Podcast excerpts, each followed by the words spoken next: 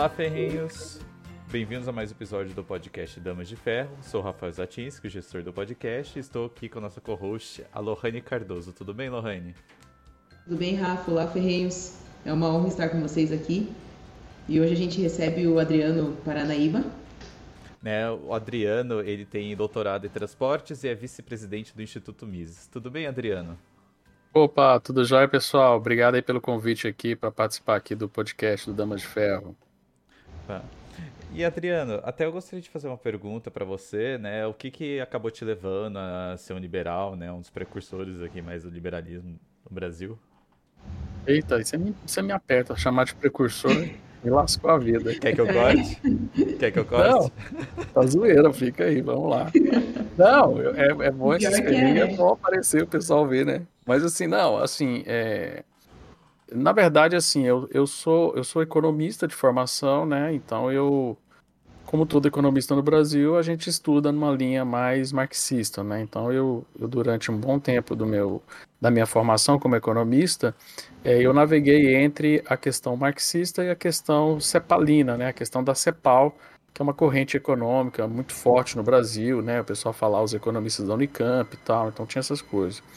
E aí durante o meu mestrado, né? Eu fui fazer o meu mestrado e na, é, na, na, dissertação de mestrado, coincidiu que na época eu estava na Secretaria da Fazenda aqui do estado de Goiás, como assessor lá na, na assessoria econômica, e os dados que a gente levantava, levantava dados a respeito do desenvolvimento do agronegócio em Goiás, aquelas coisas todas. E era engraçado que aí os dados não estavam batendo com, a, com, os dados não batiam com a teoria marxista, com a teoria da CEPAL, né? né, de que o Estado era quem induzia a economia e os dados mostravam uma forte ação empreendedora né, do, do pessoal do agronegócio. Então, assim, você tinha, um, você tinha um movimento anterior da ação estatal propriamente dita, né? Então, a ação estatal dos governadores, principalmente no centro-sul do Brasil, com a questão de renúncia fiscal para atração de indústrias, a gente, os dados foram mostrando que houve um movimento de agroindustrialização anterior as políticas de intervenção nesse setor. Então eu falei assim, não, a teoria não está batendo né, com, com o que a gente está propondo, né? Então até minha dissertação de mestrado ficou meio que um Frankenstein, porque você vê a página exata que eu deixo de ser marxista e, e começar a ser liberal, que eu falo, não, peraí, né? A coisa não está batendo aqui, né? E aí nesse tempo eu ia muito no IPEA, né? Nós economistas temos aí o IPEA como uma instituição de muitas publicações de estudos e tal. E o meu orientador, meu co-orientador, na verdade, era do IPE, e eu sempre ia lá, conversava com ele, aquele sofrimento, o treino tá dando certo e tal. Aí um evento eu tava lá e ele falou assim: Adriano, tem um cara aqui no IPE que ele é maluco, ele joga pedra em avião, ele é doido. Eu, quem que é esse cara? É aquele cara ali, ó. É o Adolfo Saxida, esse cara. Ele é liberal, velho. O cara é doido, né? Aí eu, ai, bicho, comecei a ver o blog do cara, o blog do cara fazia muito sentido e tal, e comecei a conversar com o Adolfo, né? Uhum. E aí nessa, o Adolfo me meteu na mão o caminho da servidão do Hayek para ele. André, não, toma aqui o caminho da servidão do Hayek aqui. E aí, galera, foi caminho sem volta, né? Que a gente começou a ver realmente a, a perspectiva liberal, comecei a ver no Hayek, comecei a avançar e ver outros economistas da escola austríaca, né? E quando fui para o meu doutorado, eu já fui para o meu doutorado com um projeto de, de financiamento de infraestrutura, né? De gestão é, o projeto inicial era de gestão de rodovias privado mesmo, assim, buscando realmente uma pegada bem mais liberal. É... Acabou que eu migrei meu projeto para mobilidade urbana, mas consegui fazer um link bem legal entre escola austríaca, entre a, o desenvolvimento, planejamento das cidades, né, a questão orgânica de como as cidades podem se organizar. Então a gente teve essa, eu tive esse, esse, esse processo, né? E nesse meio do período eu acabei é, indo para os Estados Unidos, engraçado, eu conheci primeiro o Instituto Miss americano, para depois saber que tinha um Miss Brasil. Hum. Né? Publiquei um artigo lá, porque o Miss não, não tinha até então é, atividade muito acadêmica e tal. Então aí eu é, publiquei lá, aí o, o Hélio veio num evento em Goiânia e falou assim, ó, oh, fiquei sabendo, um gringo falou bem de você, né? Vem caminhar junto com a gente, vem vem estar tá perto aqui do Instituto Mises e tal. E comecei a andar junto com o pessoal do Mises. Passou um tempinho, já estava lá na, na pós do Mises e passou um tempinho também, já estava assumindo a revista acadêmica do Instituto Mises e, e hoje estou aí, já, já bem envolvido dentro do movimento liberal, principalmente com atividades do Instituto Mises Brasil, que é cada dia eu me enrolo mais aqui no Instituto, né? Não, dia. interessante. Uh, eu ia até te perguntar o que te levou a atuar dentro do Estado, mas então o teu foi caminho contrário, né? Você atuava junto ao Estado, que daí ali dentro você percebeu que as teorias marxistas não estavam dando certo, isso? Exatamente, né? Então, assim, eu, eu trabalhava na assessoria da, da Secretaria da Fazenda, né? Depois fui me dedicar lá no meu doutorado, fazendo pesquisas para órgãos do setor, né? Uhum. Uh, passei nesse meio tempo, entrei no Instituto Federal de Goiás, onde eu sou professor, né, concursado.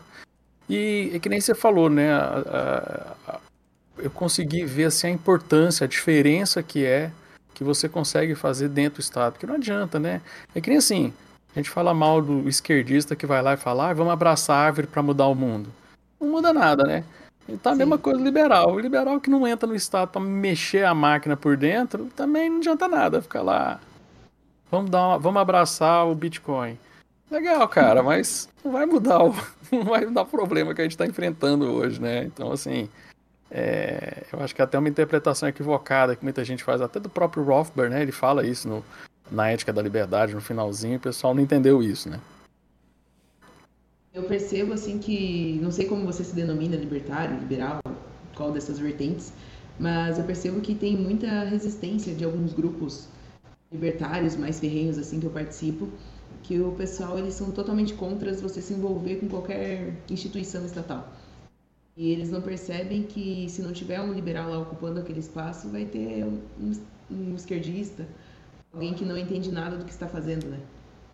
É, até que, assim, eu não, eu não me preocupo. Galera, assim, eu cheguei uma hora que eu já parei de preocupar que rótulo que eu tenho, entendeu? Pessoal. E é um problema da galera. A galera, antes, sabe, antes de estudar todas as vertentes do liberalismo para saber qual que ele é, o cara já acha qual que é o rótulo dele. É tipo time de futebol, sabe? Aí os caras ficam nessa besteira de, ah, eu sou é, anarco-left capitalista do agorismo virado para trás no tweet escarpado. Cara, o cara só inventa nome maluco, meu. Todo dia inventa uns nomes loucos. Meu, é o seguinte, você defende, você defende a liberdade ou você não defende a liberdade, né? Você acha que o Estado tem que intervir ou não tem que intervir na sua vida, né? Você tolera quanto de intervenção estatal na sua vida? Essa discussão tem que ter, não ficar esses rótulos, né? Pelos rótulos que você tem aí, eu, né, eu acho que eu me identifico muito mais com um libertário e tal, com um anarcocapitalista e tal, mas eu não, não tomo isso como mote para, ah, como libertário, como eu tenho que posicionar. Não, qual é a minha perspectiva de mundo que eu quero e se enquadrar com o que um liberal fala, com o que libertário fala, com o que é, é, um anarcocapitalista fala, ah, tô nem aí. Importante as ideias, as ideias, as ideias ocuparem espaço, né? E, e é uma coisa importante da gente identificar, porque é o seguinte, se você não não tem como mudar a máquina do lado de dentro, né? Então, assim, nós estamos vendo aí o pessoal pegar um momento histórico que a gente está vivendo agora. Você tem lá o Milley na Argentina ah, o Milley não vai conseguir pôr nenhuma ideia dele na prática. Cara, mas é um libertário que está lá ocupando um espaço que poderia ser um esquerdista. Então, só política. Tem um ditado muito famoso em política que é assim: política não existe cadeira vazia. Então, se não for você ocupar aquela cadeira, um esquerdista vai ocupar. Então, por mais que você não coloque nenhuma ideia, vamos imaginar que o cara ganhe e não consegue aplicar nenhuma ideia anarcocapitalista, não consegue pôr nada na prática já foi um milhão de vezes melhor do que um esquerdista que consegue, sem esforço nenhum, colocar um milhão de ideias ruins em prática. Então, essa é a ideia. Isso serve para política, isso serve é, para cargos públicos, né? A gente fica falando mal de juiz aí, tá todo mundo falando mal de juiz. Ah, o STF, juiz, tal, não sei o quê. Quantos liberais estão fazendo concurso para prova de para concurso de juiz? Quantos juízes libertários, liberais a gente tem? Ninguém vai mudar porque você bateu panela lá na porta do Supremo e falou, ah, tem que pensar na liberdade. Tem que ter alguém lá dentro defendendo a ideia da liberdade. A mesma coisa de universidade. Eu, eu, eu, parei de escutar isso, mas antigamente eu escutava muito isso. Assim, ah, você fala mal do Estado, mas você é um parasita que é professor numa universidade pública. Como é que você faz isso? Cara, se, não, se eu não estiver lá dando aula de economia como eu dou, estaria com ensinando tudo errado para os meninos. Então eu estou muito tranquilo nessa discussão de ai, não pode, tem que ser puro, tem que ser puritano, não uhum. pode, ai, imposto é roubo, a gente não pode. Cara, é, desencanem e só vai funcionar. A gente fez uma pequena experiência, olha só, a gente fez uma pequena experiência de ter liberais no governo Já tivemos grandes mudanças, grandes problemas foram é, é, segurados no Congresso, no Executivo, né? É, no, até no Judiciário, né? Nós tivemos é, um, alguns juízes na época da discussão sobre o Uber, né? Olha só, uma, uhum. uma conquista muito grande dos liberais que a gente meio que está esquecendo e a gente tem que assumir isso para gente. Pô, nós vencemos a questão de permitir o Uber, fomos até o Supremo. Então nós tivemos juízes defendendo a ideia, tivemos advogados, o Rodrigo Saravia Marim fez lá sustentação oral no STF para defender a liberdade do cara trabalhar de Uber, e a gente já não fala mais nisso. Então assim, são conquistas que foram feitas pelo lado de dentro, né? Foram foi foi tateando esse governo, e não, ah, se eu encostar no governo eu vou pegar lepra e vou deixar de ser libertário.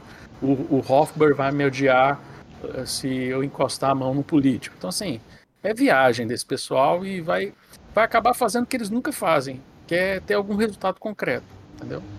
É, eu vejo. Meu. Concordo, na verdade, totalmente contigo, né? Eu também vejo essa parte mais gradual, né? E não o contrário de falar que. Que eu vejo muitas pessoas que defendem isso, que não pode tocar na política, aqueles que, na verdade, querem que o Estado acabe amanhã, né? Se isso, depende... eles não entendem que há uma janela, né? Tipo, a janela de Overton, se eu não estiver enganado, que você não dá para você e hoje extinguir o Estado se a gente não privatizou nenhum correio, né? É, eu, por exemplo, eu, eu, mencionei rapidamente, mas eu quero reforçar isso, né? O Hofbauer, lá na Ética da Liberdade, ele termina o livro falando exatamente isso assim. Eu quero acabar com o Estado hoje. Ele escreve isso. Mas na sequência ele escreve o quê? Ele escreve: Eu tenho que ter essa mentalidade para fazer o Estado acabar, mas eu não consigo acabar com ele. Mas se eu não tiver em mente que eu vou trabalhar para fazer o Estado acabar, ele não vai nem diminuir. Então o que, que eu tenho que fazer? Eu tenho que manter a minha ética na minha discussão das minhas ideias. Eu não posso abrir mão das minhas ideias, das minhas defesas, mas eu tenho que atuar para diminuir o tamanho do Estado com o objetivo de acabar com ele. Eu vou conseguir acabar com ele? Não, mas é, é tipo aquela coisa assim: se você não correr para chegar em primeiro lugar, é, você não chega em segundo. Porque se você correr para chegar em segundo, você chega em terceiro. Sabe essas coisas de, né, de intensidade. Então, o que o Rothberg coloca muito bem é nós temos que ter esse propósito. Se a gente vai alcançar, a gente não sabe. Mas se a gente nem tiver esse propósito, a gente não vai nem conseguir diminuir o Estado. Então é onde o pessoal trupica um pouco nessa interpretar isso. Não, o Hoffer falou que tem que acabar com o Estado, então não posso pôr a mão no Estado. É, como é que você vai acabar com um negócio que você não vai lá e.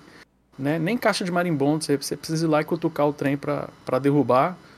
Você vai ficar lá mentalizando lá pra caixa de marimbondo cair. Ah, vai cair, vai cair porque eu quero, porque eu li tudo sobre marimbondo. Não, bicho, você tem que ir lá e cutucar o negócio. Não adianta. Uhum. E se envolver para conseguir fazer algo prático, tem que né? se envolver, cara. fica olhando de fora, eles não conseguem mudar nada, né? É, fica esse, purita... ideias, fica esse puritanismo é, é...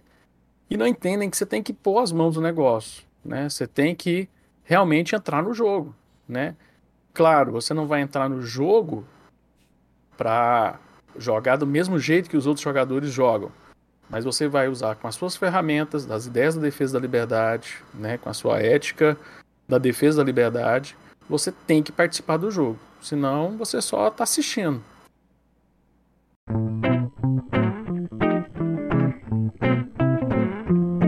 Olá, ferrinhos! Vocês sabem que nós do Damas de Ferro estamos em praticamente todas as plataformas digitais. Estamos no Spotify, YouTube, Instagram, Facebook e ainda o mais importante, nós temos nosso próprio site. Lá você encontra artigos sobre todo tipo de tema atual que envolva a liberdade ou a falta dela. Mas não perca tempo e acesse damasdeferro.com.br e nos siga nas redes sociais arroba c. Dama de Ferro. Estamos te esperando lá. Bom episódio.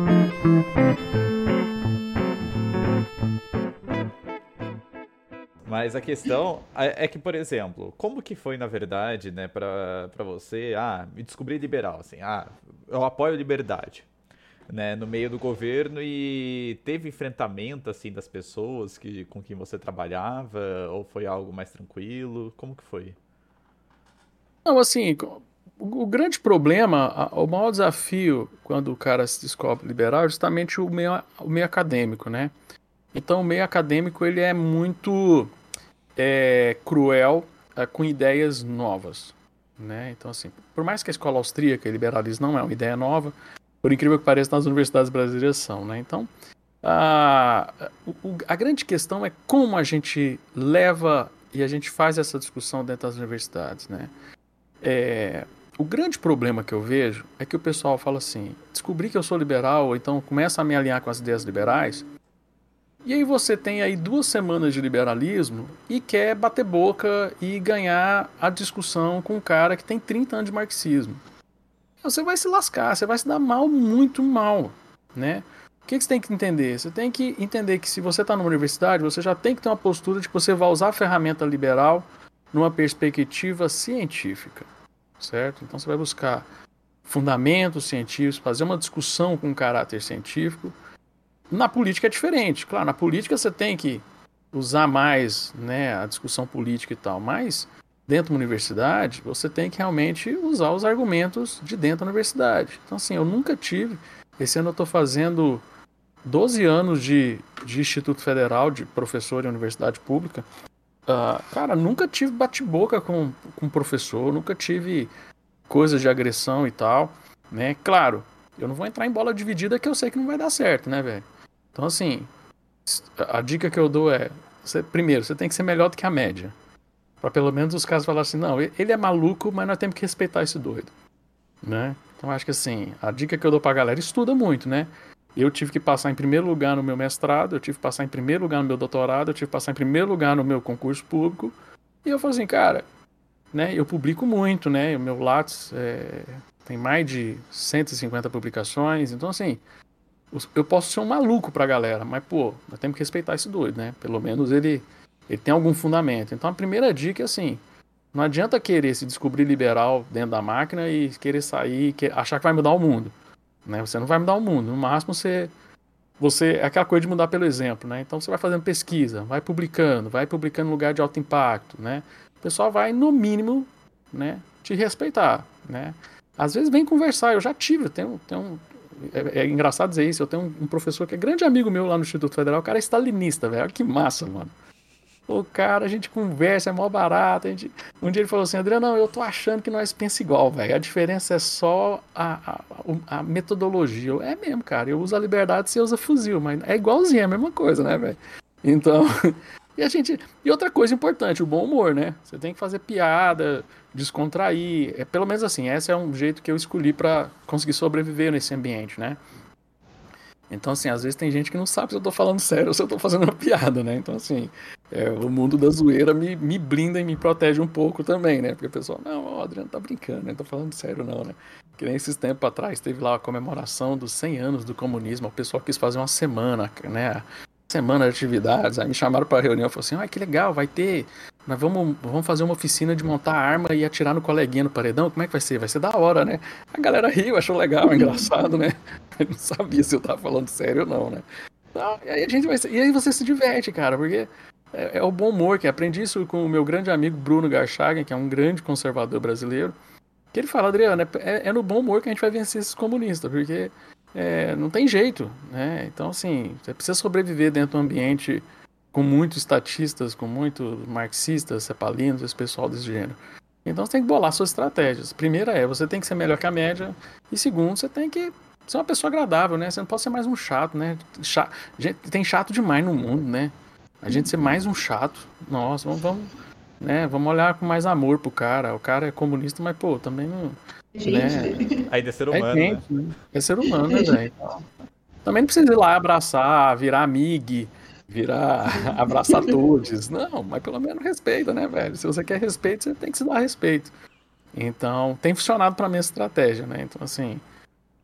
Claro, ia me dar muito mais seguidores se eu entrasse na universidade com o celular ligado, gritando e brigando. É, eu, eu ia sair dos meus 8 mil e ia rapidinho para 50 mil seguidores, mas o trabalho que eu quero fazer é um trabalho de longo prazo, é um trabalho de construir um, um, uma, uma carreira acadêmica que uma pessoa que não concorde com as minhas ideias minimamente fala assim, não, eu precisar de algum material para estudar liberalismo, escola austríaca, pô, tem o Adriano e tem a galera lá do Adriano, lá do Mises, né, pelo menos o trabalho dos caras é sério pra caramba. Então, assim, Essa, essa é uma estratégia. Tem gente que usa outras estratégias, mas né, aí vai depender do objetivo, de onde que o cara quer chegar no movimento liberal, quais, né, qual, qual é a discussão que ele quer fazer também.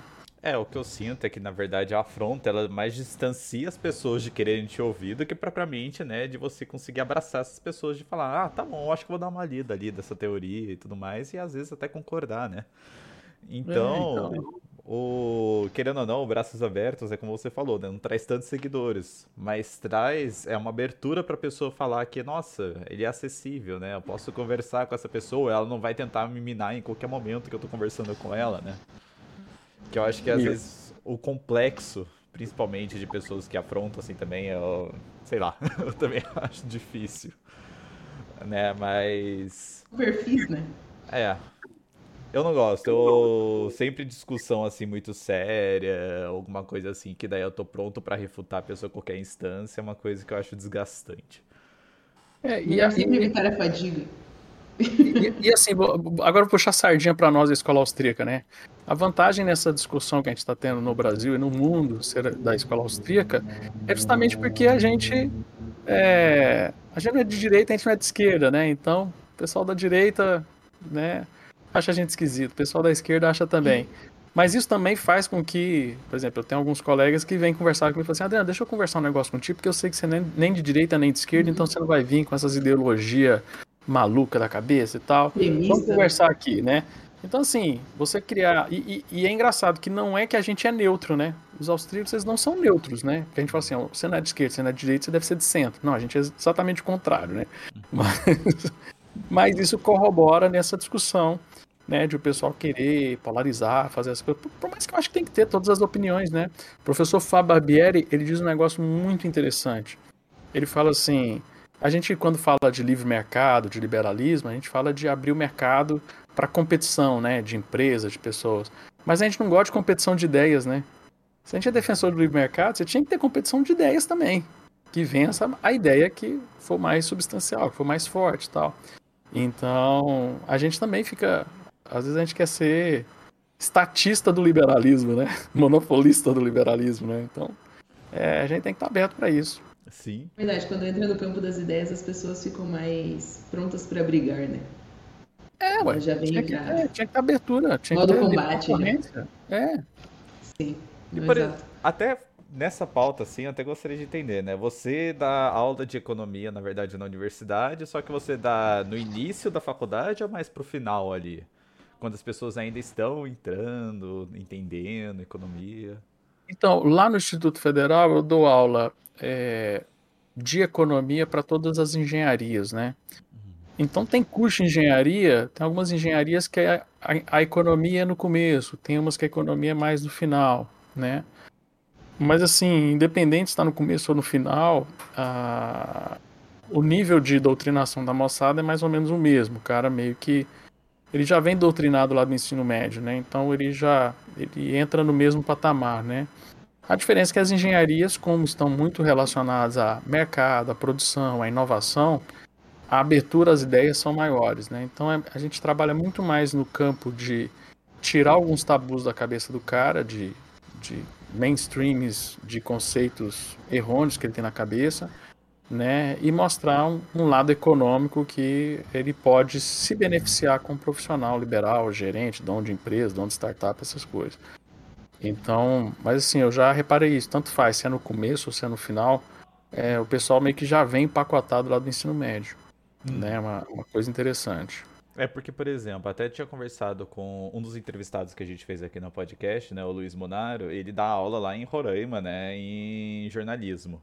Só que daí ele mesmo estava falando. Aí é, né? Oi? Aí é dureza, aí é dureza. Né?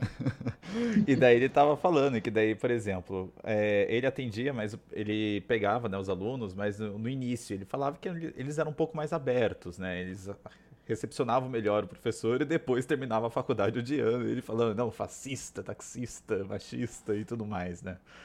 Então, é por isso que eu até pergunto, né, se nessa questão da parte mais de econômica também, né, por você dar aula em engenharia, também tem essa tem esse conflito, né? Porque, por exemplo, eu, né, estudei psicologia e eu vi que na verdade, né, era grande maioria doutrinada ali de esquerda e eu ali isolado no meu canto, né? Eu, por ser quieto demais, o pessoal já queria excluir, sabe? Até, mas, pô, o cara com certeza deve ser algum tipo de protofascismo, sabe? Então, eu noto, na verdade, assim, né, quanto vai mais para humanas e bio... por mais que psicologia também entra na área de biológicas, né, ainda tem esse radicalismo, sabe? Um pouco mais aflorado. É. é então, é, assim, a, às vezes eu entro em disciplinas de pós-graduação, da área de turismo, turismos, é, transporte turístico também eu dou aula, algumas, algumas disciplinas mais assim, é, é, às vezes que vai lá conversar com o pessoal da Humanas, né? Então, assim, a ideia é essa, é chegar e você realmente querer mostrar que existe uma outra perspectiva. Tem uma adesão, um pouco de pessoas, outras Muitas vezes também o cara, aí já não é um problema de ideologia, né? Muitas pessoas hoje levam a faculdade de qualquer jeito, né? Forma de qualquer jeito, quer pegar o canudo logo. Então, é nem a questão de não gostar da sua disciplina por você ser liberal ou não ser liberal, mas é porque hoje a maioria das pessoas, né, tá ligando dane-se na faculdade, eu quero é pegar o diploma. É, então é um, é um problema, é um passo atrás disso. Não posso colocar tudo na conta da ideologia, não. Tu percebe algum nível, algum grau de conversão desses alunos? pessoal que entra doutrinado ali através da tua aula, tu consegue uh, ter uma noção de se algum deles acaba mudando esse viés, tendo esse clique o liberalismo, para o livre mercado ou não? Sim, sim. Eu, com, graças a Deus a gente consegue fazer um bom trabalho lá de, de, de limpeza tóxica da galera, né? Desdoutrinação, né? Mas assim, o trabalho que eu faço é muito mais de pôr os caras para pensar, né? A gente, eu tento respeitar, não vou combater doutrinação com doutrinação. Eu jogo lá, pô, salário mínimo fosse uma ideia tão boa, por que, que não tá dando certo? Vai lá, me dá, me, me traz essa. Eu, eu acho que eu acho que salário mínimo atrapalha. Ai, ai, professor, nossa, salário mínimo é, é, não atrapalha, pô, é importante. Então por que, que não está resolvido o problema das, das relações de trabalho? Por que, que o salário mínimo não, não resolveu o problema da humanidade? Aí você joga a bola. Então, assim, se você chegar só para ficar doutrinando também, você não faz o cara refletir, porque é uma coisa que eu aprendi como como um marxista que deixou de ser marxista, né? Ninguém deixa de, de defender a sua ideia porque alguém te falou aquilo. Acho que isso é um ponto importante. Você tem que fazer é criar um ambiente para o cara refletir, porque ele não vai. É, é, é, é uma coisa importante a gente entender. O cara não vai aceitar as ideias da liberdade de porque você falou, porque aquilo significa muitas vezes é ter que rasgar o doutorado dele, rasgar o diploma dele, rasgar tudo que ele sabe, rasgar tudo que ele estudou. Então, não é numa, num debate, não é numa, numa provocação que você vai mudar o pensamento do cara. Você tem que fazer é colocar minhoca na cabeça do cara para o cara fazer a sua auto-questionamento, se auto-duvidar, e daí ele, por si só, ver que realmente não está funcionando. E aí ele fazer o caminho de é, começar a entender de liberalismo. Então, assim, esse é, um, esse é o processo que eu acredito que funciona mais. Né? Não Ativar é um pouco o pensamento crítico da pessoa, né? Isso, né? Se os caras falam tanto da dialética, da, do pensamento crítico, então você joga, você joga isso pro cara, né? Você começa a questionar e vai, traz a resposta aí, maluco. Então, por que que não funcionou? Por que que tem o problema? Por que que se controlar preço deu errado? Por que que... Então vamos lá, de boa. Quero ouvir sua parte, sem sem estresse, não, não tô querendo lacrar não, vamos lá. Aí o cara começa a ele se questionar e depois até... Uma vez eu encontrei um aluno, eu dei aula para um aluno há muitos anos atrás. Encontrei ele esses dias para trás, ele falou assim: Nossa, professor. E assim, ele começou e terminou o curso não aceitando muita coisa que eu falava, né? De boa, normal, levo isso na boa. É... Aí encontrei ele umas, uns meses atrás, né? Ele falou assim: Nossa, professor, sua aula foi boa demais, porque depois eu fiquei pensando, até me desfiliar do PT eu me desfiliei, né? Então, assim, aí eu olha aí, ó. Então, assim, não é uma coisa assim. Você também não precisa buscar a confissão do cara, né? Você tá errado, confessa, muda, né? Tipo, tipo Santa Inquisição nos malucos. Agora reza o creio aí, você acredita no Mises, vai. Reza né? É, aí agora. Tem que falar, vai lá, faz um story, né? Confessando que você é uma besta. Cara, ninguém vai, é, é, por si, por vontade própria, assumir que tudo, que tudo que você estudou 20 anos, tudo tá tudo errado, né? É um processo complexo né? Que a gente tem que entender. A gente tem que jogar a sementinha porque vai dar certo. Uma hora dá.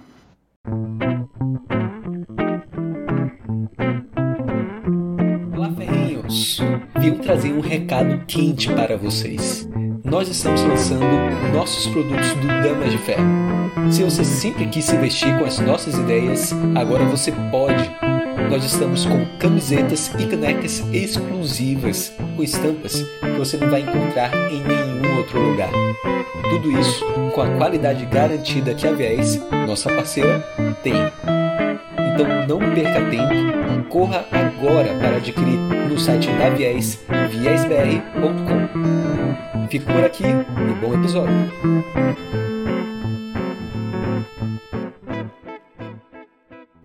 Adriano, eu queria que tu falasse um pouco como foi tua atuação no Ministério da Economia. Ainda não tinha nada a ver com a questão dos transportes, né? Não, vamos lá. Então, a história é interessante, né? Eu, eu já, já era doutor em transportes. Aí, quando começou o governo, né?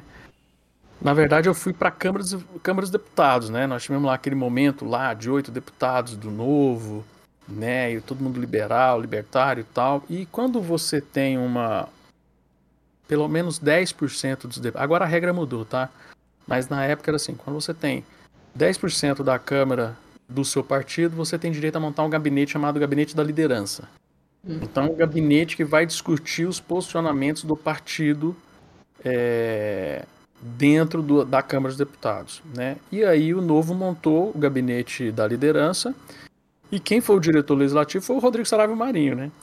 E aí ele precisava, um dos trabalhos, né, a, a equipe que se monta lá são equipes temáticas. Então você tem que ter um cara de do jurídico, você tem que ter um cara de finanças, você tem que ter um cara né, da educação, você tem que ter um, um, uma pessoa para cada coisa, né? Minas Energia e tal. E aí o Rodrigo me ligou, falou assim, Adriano, nós estamos precisando de alguém da área de transporte, né? É difícil achar gente na área de transporte que defende liberalismo. Se você quiser vir, você tem a vaga aberta, se inscreve lá. Fiz processo seletivo, né? Me inscrevi, né? Fiz entrevista, deputado foi o deputado Gilson que me entrevistou e tal, o chefe de gabinete entrevistou, então teve lá todo aquele processo do novo lá de processo seletivo. Ah, aí eu passei, né? Eles me chamaram, pediram a minha sessão lá pro meu instituto.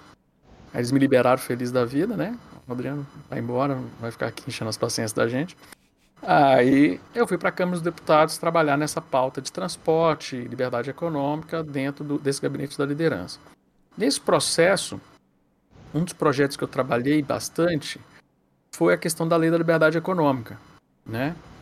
E quem estava tocando a pauta da lei da liberdade econômica lá no Ministério da Economia era o professor André Ramos Santa Cruz, né? André Santa Cruz e o Gianluca Lorenzon, né? Eram os dois libertários, escola austríaca, dentro do Ministério da Economia que estava tocando e conseguiram implementar lá. A gente dentro da Câmara fazia, porque tem esse trabalho, né? De que foi medida provisória, aí tem as emendas, tem relator, relatório, tem toda aquela, aquela encrenca que tem que todo mundo unir forças ali para dar certo. E aí, passado esse período, aí passou um ano e pouquinho, uh, o Jean-Luc assumiu uma secretaria no Ministério da Economia para justamente fazer a regulamentação da Lei da Liberdade Econômica, claro, com outros, outras obrigações também, que era a CA, Secretaria de Advocacia da Concorrência. E aí, falou assim, Adriano, ó, tô vindo aqui para um outro cargo, tô subindo aqui no Ministério da Economia, tô com um cargo aqui de secretário de competitividade, melhoria regulatória, eu queria que você viesse, porque essa área é a área que você discute lá no MIS, é a área da tua pesquisa, né, de regulação, essas coisas. Né, transporte, né, tem muita regulação, tem agências reguladoras, né, tem um monte de agência reguladora da área de transportes, então vem aqui trabalhar comigo. Ah, beleza, show de bola, vamos lá. E aí foi isso que a gente, né, aí foi o trabalho que eu fiz, né, depois desse trabalho na Câmara, fui para o Ministério da Economia, trabalhando justamente porque a Secretaria de Advocacia da Concorrência, ela tem uma previsão legal de que ela tem que se manifestar de todas as propostas regulatórias das agências reguladoras do governo federal. Então, toda regulação que alguma agência fosse propor, a gente era obrigado a estudar aquilo, fazer um parecer e dizer o que, pode melhorar, o que, não pode melhorar, se deve continuar ou não. Então, a gente tinha essa obrigação legal. Então, assim, era o melhor trabalho do mundo para um libertário, né? Eu ia trabalhar todo dia enchendo o saco de agência reguladora. Pô, foi, foi sensacional, galera. Foi ótimo, né? Aí era aquelas reuniões de Zoom, né? Aí toda vez que eu entrava assim, eu, eu dava para ver, as pessoas estavam felizes, aí o Adriano entrava, aí todo mundo fechava, sorriso, ficava triste, né? Porque era, bicho, eu chegava toda reunião e falava assim: olha, parabéns, achei legal esse projeto de regulação aqui. Mas eu acho que dá para melhorar esse ponto, né? A gente podia mudar esse artigo, mudar esse, mudar esse, mudar esse, mudar esse, mudar esse, mudar esse. Mas, pô, mas tá mudando tudo. Não, mas não é muito, não é muita coisa, não. Vamos lá, dá para mudar um pouquinho mais. Então, assim, você tem que ir, como eu falei de novo no jogo. Certo era eu chegar como libertário e falar assim: não pode votar esse projeto, não pode fazer essa regulamentação, não pode. Vocês todos têm que ser demitidos, vocês todos têm que ser mandados embora, né? Tem que fechar o Banco Central. Eu acho que tem que fechar o Banco Central. Mas não dá para sentar na mesa com o Banco Central e falar, ó, se demitam, vai lá, pega um revólver e se matem. Não, você tem que falar assim, olha, você podia. Aqui essa regulação aqui está muito complexa, está muito difícil para as pessoas entenderem. Vamos, vamos facilitar aqui, vamos diminuir aqui, ó. E, gente, é engraçado. Vírgula e ou exceto são palavras que você pode mudar muito a vida das pessoas se você ficar mudando nas, nas regulações, né? E aí a gente acabou sendo precursor de um processo causado pela Lei da Liberdade Econômica, que era o combate ao abuso do poder regulatório. O artigo 4 da Lei da Liberdade Econômica fala do abuso do poder regulatório, onde o Estado tem que ser controlado para evitar que ele regule mais do que ele deveria. Então, o trabalho era realmente de desregulamentação. Então, foi um trabalho feito muito grande de desregulamentação, de consolidação de normas, né? Você tem duas regras em documentos diferentes que às vezes fala coisa diferente para o mesmo assunto. Então você tem que juntar isso, resolver qual regra que vai continuar valendo, qual que tem que sair fora e facilitando a vida das pessoas, né? Vocês verem, ter uma noção, teve um, teve um mês lá que revogou mais de 5 mil decretos, cara. 5 mil decretos, assim, num, num mês. Fez nem cócegas, velho. Nossa, tem regra demais no Brasil. Aí fica difícil, né? Por isso que tem muito espaço para corrupção, por isso tem muito custo regulatório, tem muito custo de se viver no Brasil, porque as leis são muito complexas. Então, tem que diminuir no Estado até um dinheiro ficar um tamanho pequeno o suficiente que aí dá para dá para lá e, e, fechar o Banco Central, entendeu? É fácil Tem fechar. Tem um né? jogo de cintura, então, dentro de um local como esse, né? Sim, gente, é política. E política não no sentido de politicagem, mas da ciência, da arte de fazer política. Você tem que ser um ser político. Se é isso no, no seu relacionamento familiar, por que, que você não vai fazer isso no seu uhum. relacionamento de sociedade? Você faz isso na torcida de futebol, você faz, você faz essas negociações o tempo todo. Por que, que na política você não pode fazer? né? Porque nas partes que mais afetam a vida das pessoas, você não vai bolar uma estratégia. Também não é ser político por ser político e ser um cara engraçadinho, bonitinho, né? Que todo mundo gosta. Não, muito pelo contrário, é estratégia, né? Os caras que estão aí no poder há muitos anos, né? Eles dominam essa arte, né? Então, assim, a gente tem que aprender. Os liberais têm muito chão. Pra... Nós estamos muito juvenil nessa discussão. A gente tem muito que aprender com esses caras. Nossa, você tá falando pra gente aprender com Lira. Tá falando pra gente aprender com Temer. Tô. Só que a gente não vai fazer o que o Temer e o que o Lira fazem. Né? A gente vai usar a estratégia deles para fazer as ideias da liberdade acontecer. Fazer o que a gente quer. Mas a gente tem que aprender o jogo.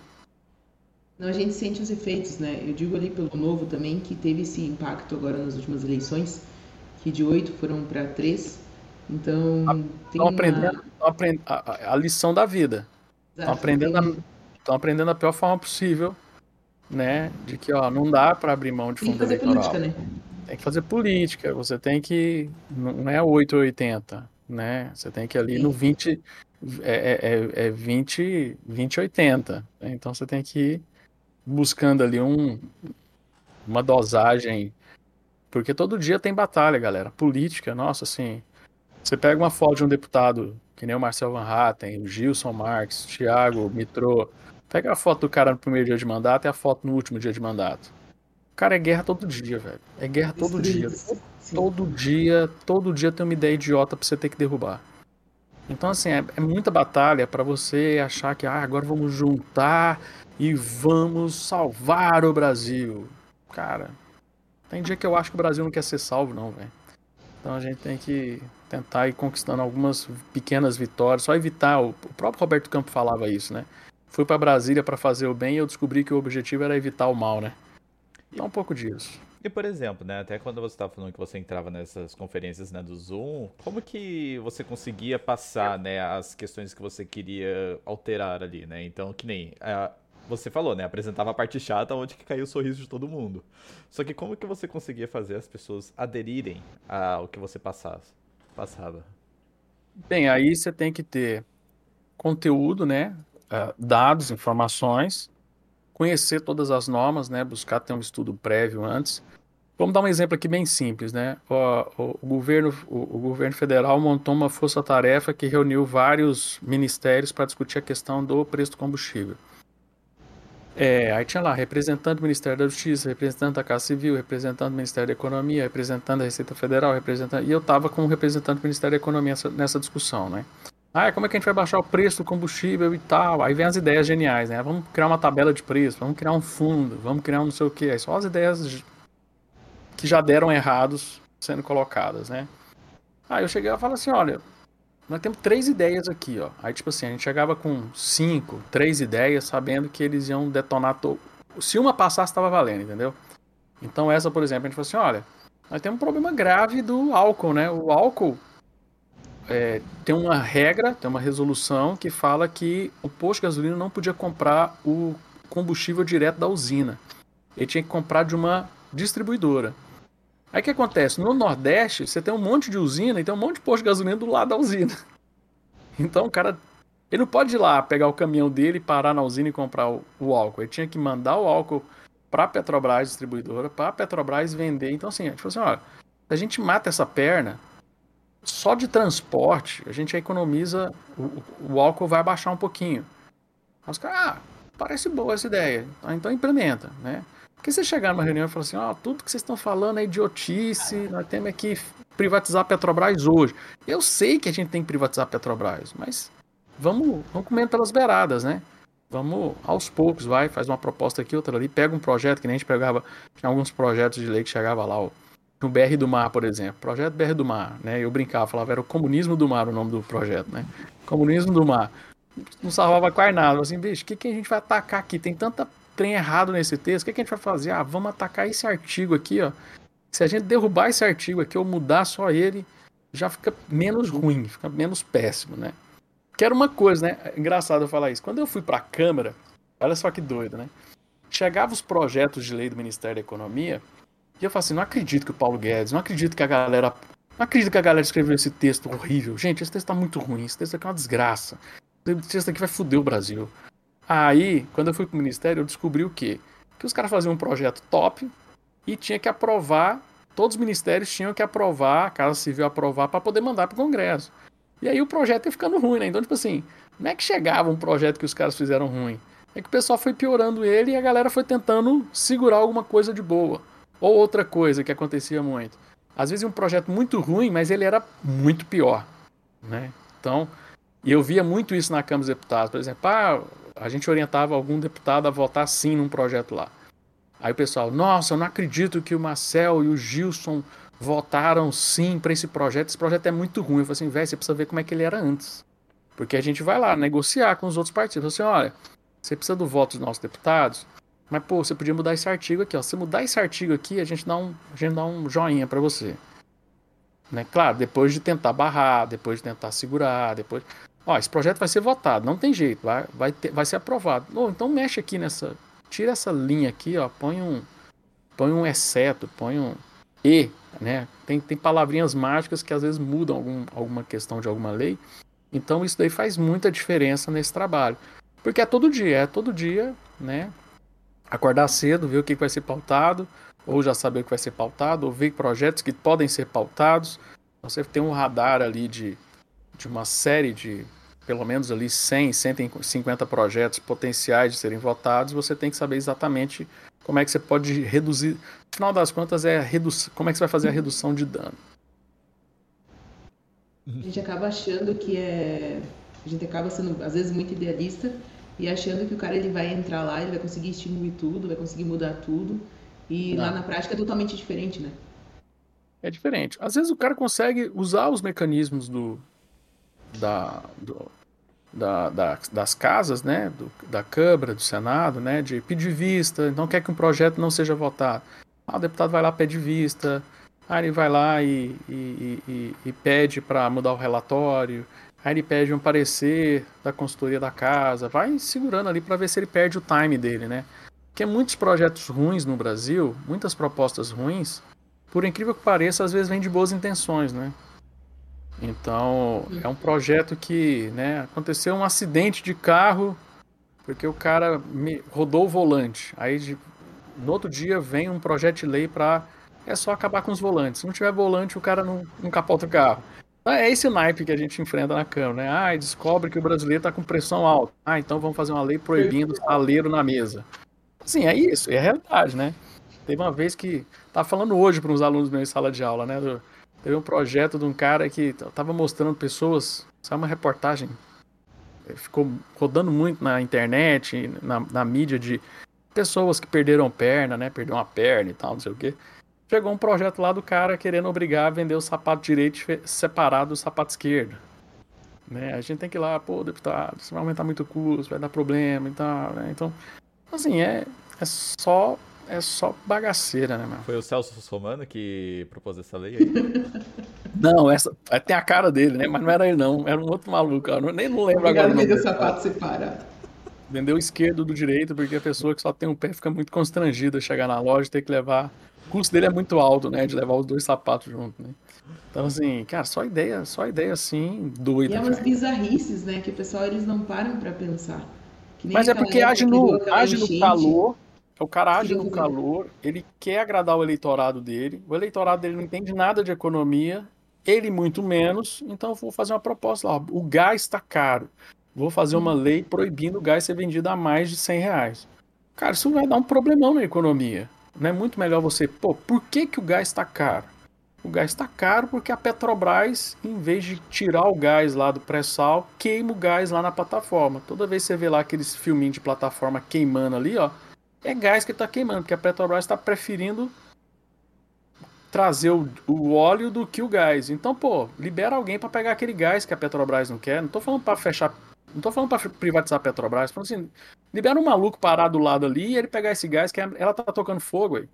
Deixa trazer, ó. Vai aumentar a oferta de gás, é só aumentar a oferta de gás, vai fazer o preço cair. Então, assim, é discutir causa e consequência. É o que o Menger, a primeira frase do livro do Karl Menger, que é o, pa, que é o, que é o pai da escola austríaca, né? O cara que começa a escola austríaca. A primeira frase do livro dele é isso, né? Estudar economia é buscar entender as relações de causa e consequência dos homens. É o princípio de economia política lá? Princípio de economia política, né? Então, uhum. assim, a primeira página do livro do cara, você dá para ficar anos estudando que os caras não, não entenderam ainda, né? Sim, inclusive foi um dos melhores livros que eu já li até hoje, de economia austríaca, um dos caras que foram, que iniciou o negócio. É, e é engraçado, porque o, a, a, escola austríaca foi tendo vários segmentos. Hoje você vai no congresso escola austríaca, é muito legal, porque a galera se mata, né? A galera tem uma série de divergências. Mas tudo do Menger é é consolidado, né? Então, tipo assim, o fundamento é sólido, né? Então, não, não é que nem os marxistas que tiveram que criar o neomarxismo, né? Uhum. Porque as ideias do Marx precisavam dar uma arrumada, né? Porque não tá dando certo, mas assim, o Menger é o Menger é, é o cara que propõe o que é tudo fundamento da escola austríaca e qualquer austríaco concorda com o Menger. Subjetividade do valor, utilidade subjetiva, a ordem espontânea do surgimento da moeda. Então aquele livro lá é, é, o, é o, tratado do austríaco mesmo. Aquele livro lá é, é o livro mais é, importante para gente. E você, uh, Adriano, você nunca pensou em se envolver na política de forma ativa, de forma direta, a não ser pelos bastidores? Nunca não, pensou em gente, ser candidato? Não, não, não rola isso não. Vocês me ajudam aí.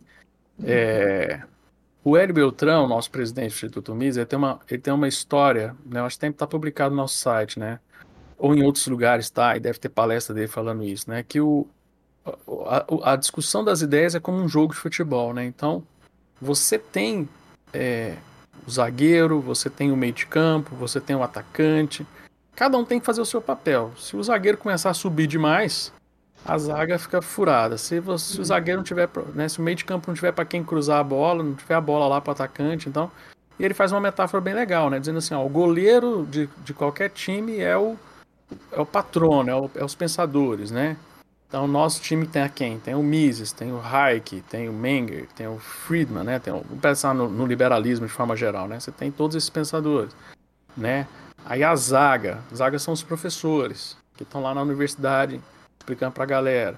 O meio de campo é a galera envolvida com comunicação. São vocês aqui, o Dama de Ferro é, é o meio de campo nosso, tá? Que a gente vem, vocês fazem o curso lá no Instituto Mises e vai lá no e vai lá no Damas e troca ideia com a galera e tal e vai fazendo meio de campo, vai, vai diluindo, vai, vai, vai traduzindo o que os professores falam no academicismo para as pessoas entenderem, tal, né? Jornalismo, comunicação.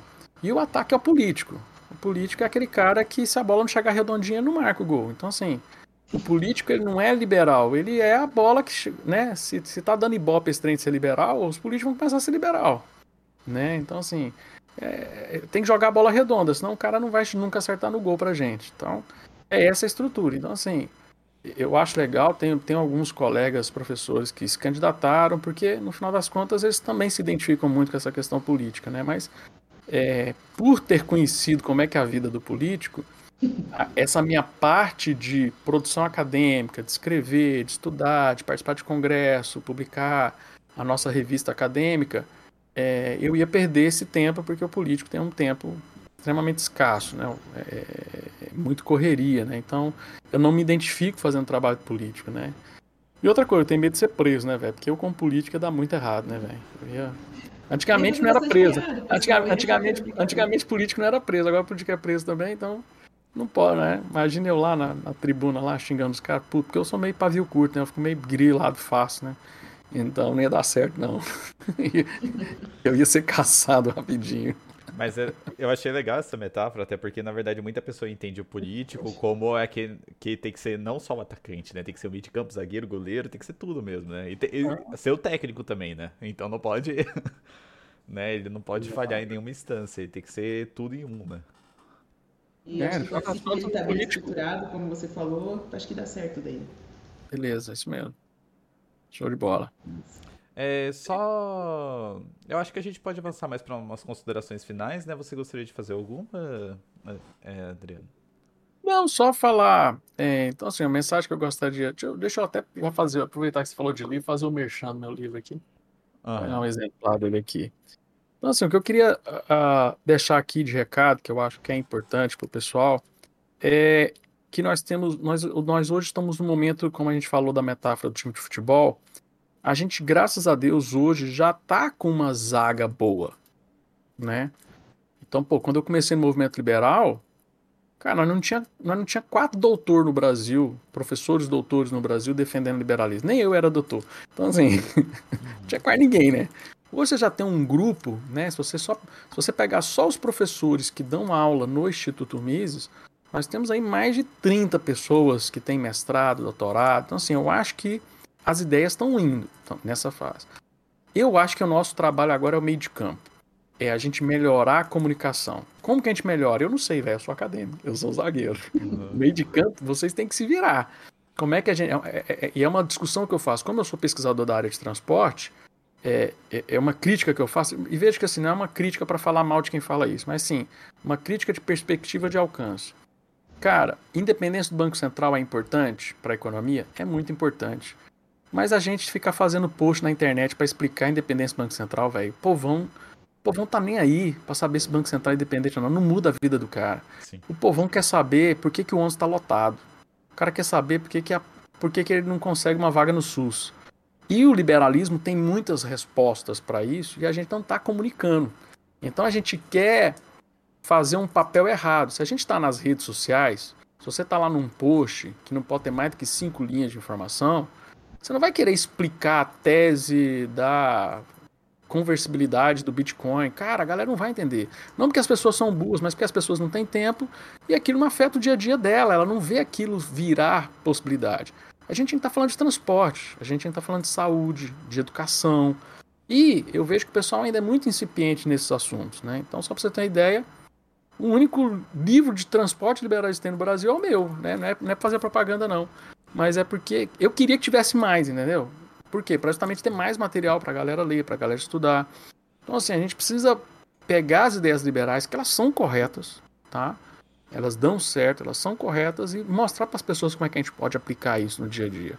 Né? Eu tenho lá meu podcast com o mesmo nome do meu livro, Transportar é Preciso, com o objetivo de ficar traduzindo essas ideias. Então, assim, mas existe um trabalho de meio de campo que precisa ser feito. Eu acho que o grande desafio hoje do movimento liberal é a gente estruturar bem esse meio de campo, né?